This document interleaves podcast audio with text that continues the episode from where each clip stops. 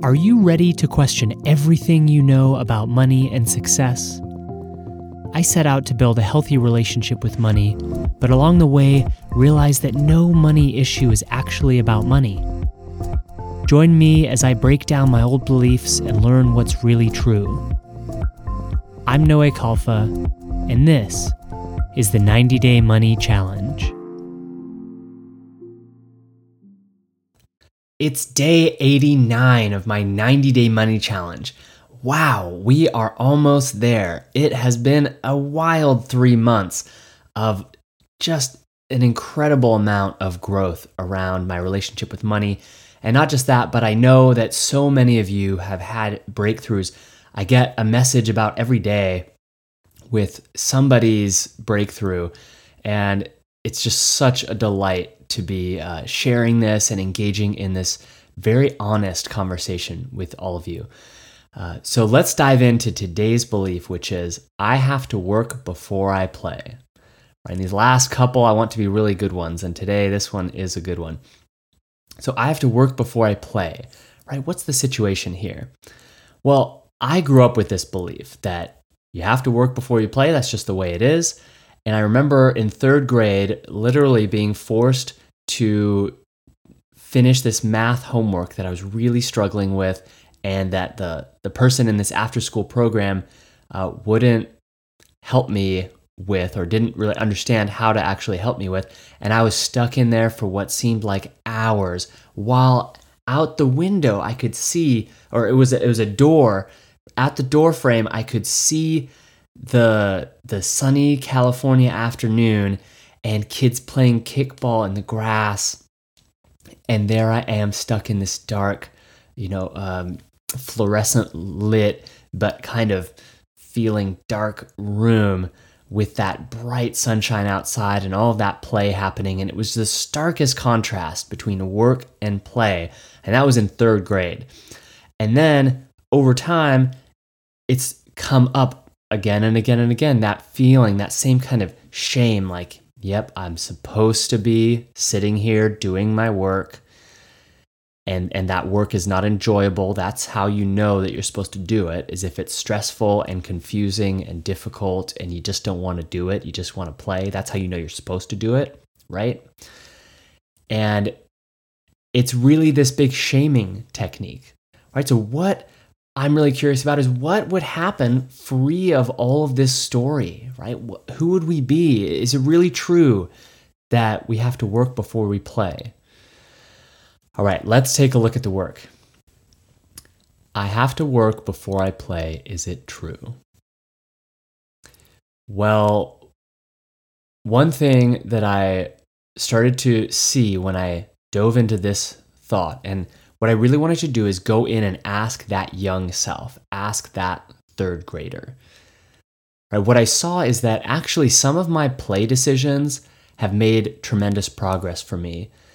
And when I was in third grade in that moment, I had just moved to the U S from England. And you know what I needed more than understanding how to do long division and not really getting it was to make friends and to go out and play. And that could have helped my learning and my feeling included in the community of kids who I'd never met before. So play could actually be such a tremendous progress in the work world, right? And recently I had an experience of this where actually the reason for me doing this ninety day challenge at all was from my friend Susie, who created Poo-Pourri and um, is a serial entrepreneur. And uh, she invited me to this course that she was doing about transformational work with a lot of other entrepreneurs. And uh, I decided kind of on a whim to say, yeah, sure, I would love to take your course. And that was totally play, nothing to do with work, just some inner, inner growth work, which is a kind of a play realm for me. And I ended up meeting tons of people, ended up becoming a mentor in the in the next course, and was invited back. And I'm going to be a mentor in a in the upcoming course.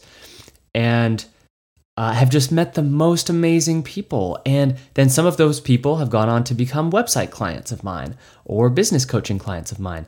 And so play absolutely leads into work. So what I saw is I need, I have to work before I play. Is that really true? No. And then the other element is that if I'm already burned out and I am still thinking that same thought, I have to work before I play. And if I've already been working a lot, whether it's for a bunch of days in a row without breaking or in a bunch of time within the day without breaking, then I'm going to burn out, which is really bad for work. And you know it as well as me that when you're burned out, your work is really probably not going to see the light of day, or it's just kind of a routine. It's not good work, right? So is it true that you have to work before you play? No. And part of the key in there is that the belief I have to work before I play, it's the same every time. There's no flexibility in there. It's this kind of hard, rigid belief that doesn't account for actual context. And uh, that just reminded me of this line from uh, the, the new Star Trek Discovery, um, where uh, the the captain of the, the starship says something like, um, like universal law is for lackeys and context is for kings. And I feel like that is what's going on here, is we're the lackeys with these thoughts on repeat. They're just saying the same thing all the time. This thought doesn't care if I'm working or playing. It's just saying you have to work before you play every time. It doesn't care if I'm burned out. It doesn't care if I have lots of energy. It's the same thing. So that's why it's worth breaking through. All right, let's go into question number three of the work of Byron Katie and look at, I have to work before I play. What happens? How do we react to this thought coming up? What happens when we believe it? For me, it's a jolt of seriousness in my system. I immediately stop having fun, whatever I'm doing. I immediately drop out of presence with my surroundings. So maybe I'm talking to somebody and then I have the thought, ooh, I should work before I play. And then immediately I drop out of that connection into my mental planning, calculating, task tracking mode. Ooh, I feel like I have something I have to do. Oh yes, I have all of these tasks. And somebody may be talking to me when that thought comes up. And then I drop out of that connection, right? That's a real impact from believing that I have to work before I play. And then in my body, I feel hard. I feel a tight jaw when I'm believing that I have to work before I play. I feel very held and shallow breathing. It's like if my full breath uh, extends up tall, it's squashed down to a very small, shallow amount of breath that's actually happening because my whole body is clenched. And there's this kind of hollowness in my torso and my forehead is scrunched as I'm focusing on I have to work before I play. Basically what I saw is that I'm leaving my body, I'm leaving my body for dead and entering the brain only version of Noé, where I'm very serious and I'm completely disconnected from reality because what I'm doing is very serious. And it's a complete mind trip. And when I look to the past, I see that third grade me wanting to play outside in this after school program that where they're pushing me to do this long division. And I remember feeling frustrated and resentful and also like an idiot and like I'm being punished. I'm being punished for not understanding something. So not understanding means that you're permanently an idiot, which means that you should be punished, right? This is the lesson I learned from that day. And when I look to the future, I then punish myself with the guilt of wasting precious time if I'm playing, right? When I should be sitting down struggling, or lounging when I should be working hard and accomplishing things. Um, and whether that's talking to friends or Uh, playing games or goofing off or just having conversations that aren't related to work. It seems like all of that is not responsible, not serious, not respectable. It's not moving me forward, It's not leading to success. It's not leading to wealth. It's not leading to abundance. All of that comes out of that belief. I have to work before I play because work is the only thing that's going to take me to success. Do you have that story as well? I bet you do. So what I've learned out of this, and you might resonate here, is that I've learned to hate work and fantasize about play, right? They're the two extremes on the opposite ends. And so I learned the addictive cycle between work and life, quote unquote. And it's this burnout cycle where, just like the factory model enforced upon us, you work, work, work, work, work in this giant block of time. And then you get to have your life after that. And then you have to go back into the factory the next day and put in your time. And then you get freedom after that, which is just the least human thing that we could do to ourselves, is to segment our time in two giant blocks. One is all work and one is all life or play. And actually, I'm uh, in the process of writing a book about this that's called Energy Pools, that's about the actual humanness behind different areas like our intellectual, uh, our physical, our emotional, our spiritual, or sort of other connected uh, realms of energy, right? We do, we use up physical energy doing some things, and we gain physical energy doing some things. And same with emotional and intellectual and spiritual, right? We use and gain energy in all these different ways in different times throughout the day. Some of us tend to be more early in the day and late in the day. Uh, and some of us uh, get ener- different energy from different foods, right? Our gut is worked in there. There's so much that goes into creating a really uh energetic existence, that to separate things into work and life is just utterly ridiculous. And yet we're all doing it, right? We've we've done it for simplicity. And the reason we've done it is, is what, where I'll transition us into how I treat myself when I'm believing that I have to work before I play, which is that I, I treat myself like I can't be trusted with play. And I feel like that's how our country has treated ourselves, and that's how our world has treated ourselves, at least the colonized world, is that people can't be trusted with play because they're just going to keep playing forever and they're never going to do any work. And work is what drives our society forward. So we have to get people to do that. We have to force people to do that. We have to corral them like cattle and create blinders and rules.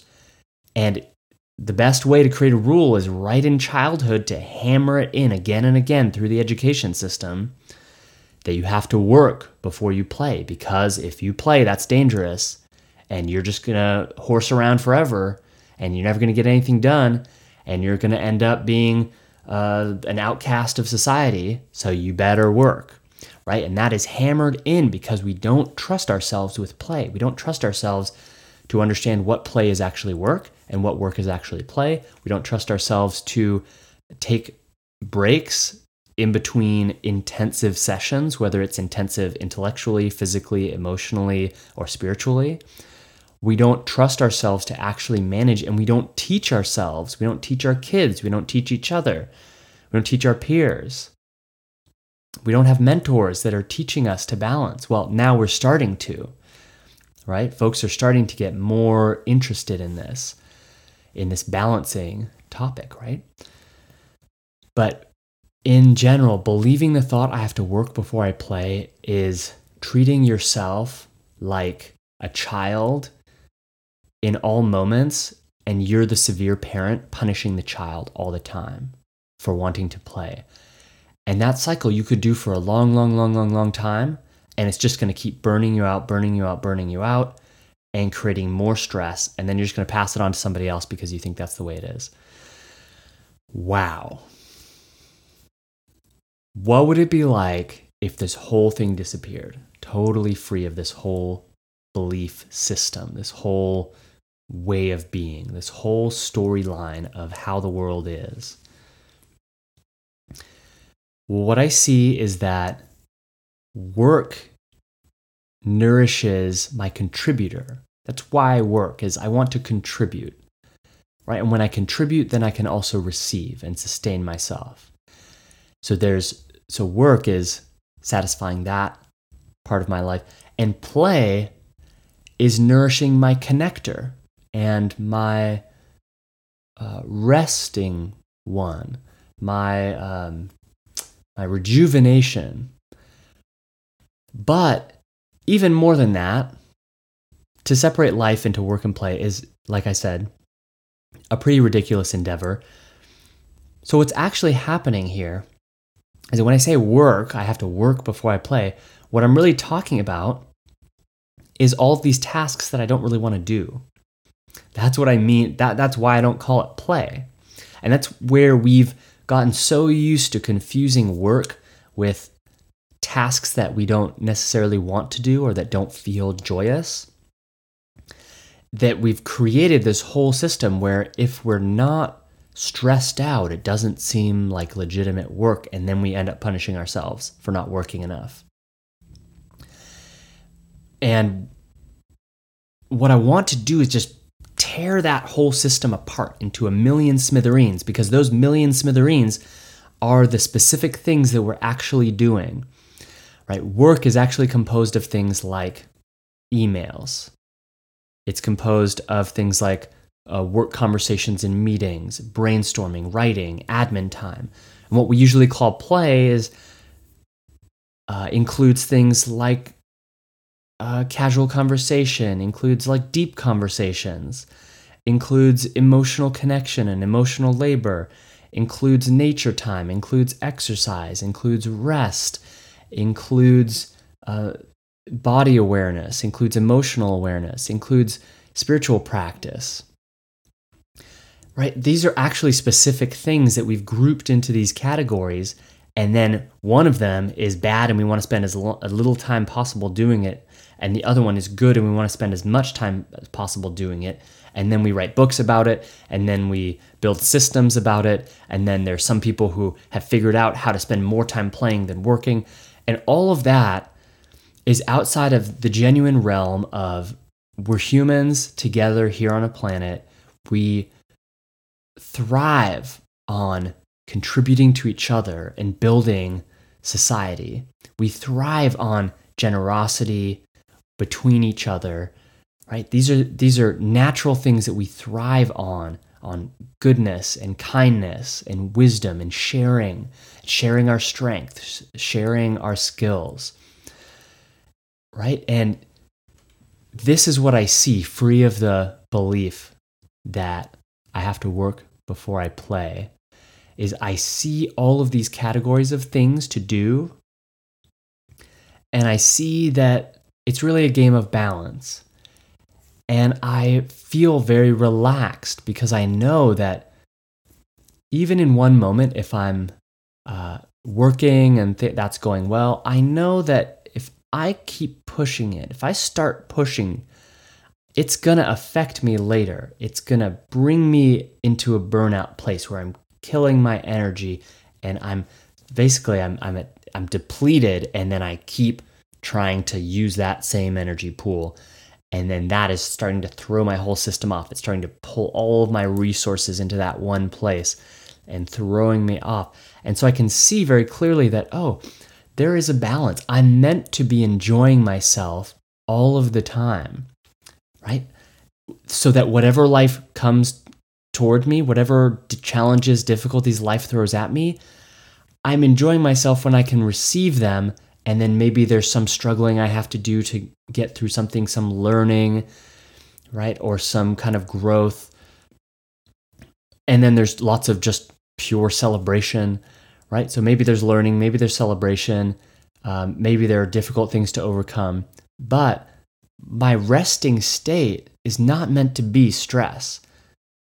It's meant to be balance. It's meant to be the energy pools are all balanced, you know, the physical, the spiritual, the intellectual, the emotional, um, and other energy pools that you might notice for yourself. And what I know is that my system will tell me if I'm actually listening, rather than forcing myself to work when I think that I should be working instead of playing, when I'm actually listening, my system knows what to do. It knows when it's time to shift gears, right? What I call taking a break means changing from one energy pool to another. All right, let's take a look now at the turnarounds. I have to work before I play turns around into I don't have to work before I play. All right, so how is this true? Well, the first one is that uh, when I said yes to taking up uh, Susie on joining her online course, that led me in to this incredible uh, amount of play that led me into all these work opportunities, including doing this ninety-day challenge was one of the things that she challenged me to do along this period of doing her course. So play can actually lead to work. I don't need to work before I play. That's not necessarily true. Right? Another example of how I don't have to work before I play is true is that often work that I do when I'm pushing myself, when I'm already depleted, ends up never being used because I've gone down this rabbit hole and I've gotten, I've lost sight of the overall. I've lost sight of the purpose. And that work often never sees the light of day and it's kind of wasted in a sense.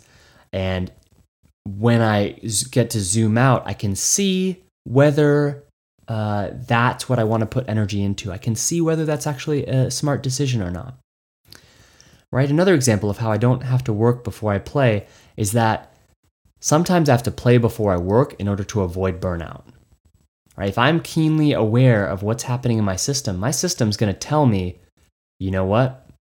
It's time to go for a run. It's time to just lounge and have a conversation. It's time to go play a game. It's time to go for a walk. It's time to take a bath. It's time to play. And my system will know that when I play, it will take me back into that balance.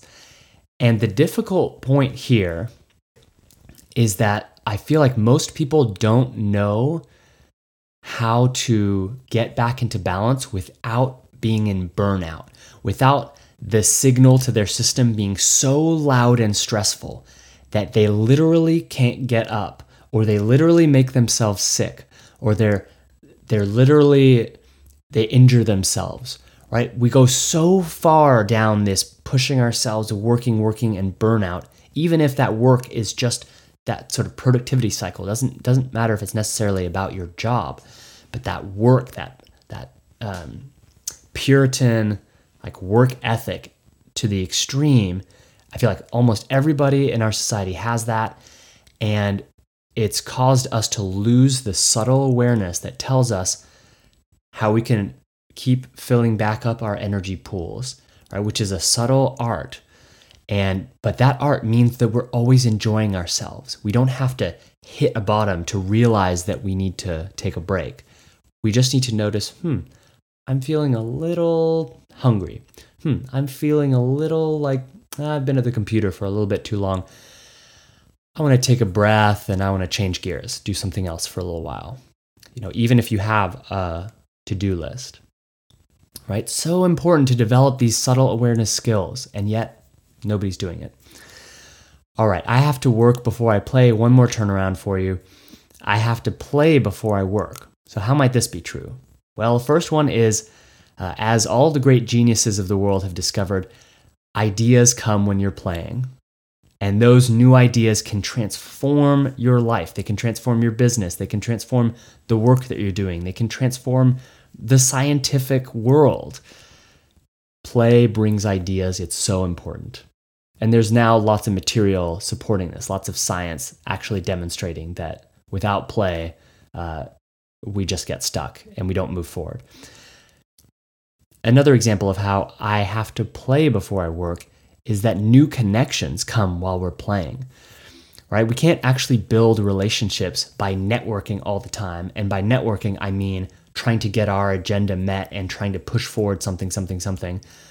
We actually build connections by making friends, by having conversations, by getting to know people and their lives, by making heart connections, right? That and, and by being generous, by reaching out, by talking. That's how we actually make new connections. And those connections build trust. And that trust builds further network. And that network can bring us business and work, right? And in a very specific way, I've learned this, like the way that I have mastered sales is that I play before I work always, right? In sales conversations, if you are too focused on the money and too focused on the opportunity and too focused on pushing and trying to, you know, be very, um, very overly professional, you're going to miss out on the actual connection that builds trust, and that trust makes sales, and it builds long-term relationships with people. So I always start by getting curious about who is this person and what are they doing and, and why, why are they interested in my services? And I want to know who they are. I want to actually spend some time laughing with them or, you know, chatting about the weird, messed up state of the world. Um, you know, even if it's just for, you know, two or three sentences, I always start playing before I work. And then at the very end, we talk about all of the logistics, but we slowly get there through play and through, you know, conversation and communication, right? It's meant to be an enjoyable process to actually invest in something. Right? It's not meant to be stressful. It's not meant to be painful. It's not meant to feel like you're you're giving up money in exchange for something that you're not sure is worth it. No, an exchange is meant to be something where you get to build a relationship with somebody, that you're always collaborating with somebody. It should feel like that. I have to play before I work. That's an order.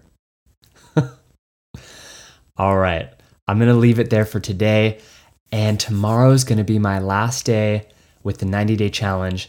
And I'll probably throw in some bonus sessions um, over time just to kind of keep keep uh, some occasional new things up here. But tomorrow is officially our last day in the ninety-day challenge. If you have got to day eighty-nine as well, I want to give you the biggest congratulations for making it this far. You're awesome. And keep going for one more day. I will see you tomorrow.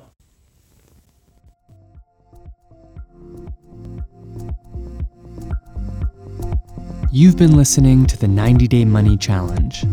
All episodes are available in video form with me, Noé Khalfa, waving my arms and wearing spiffy new outfits every day. You can access these videos and join the conversation by following at Noé Khalfa on Instagram.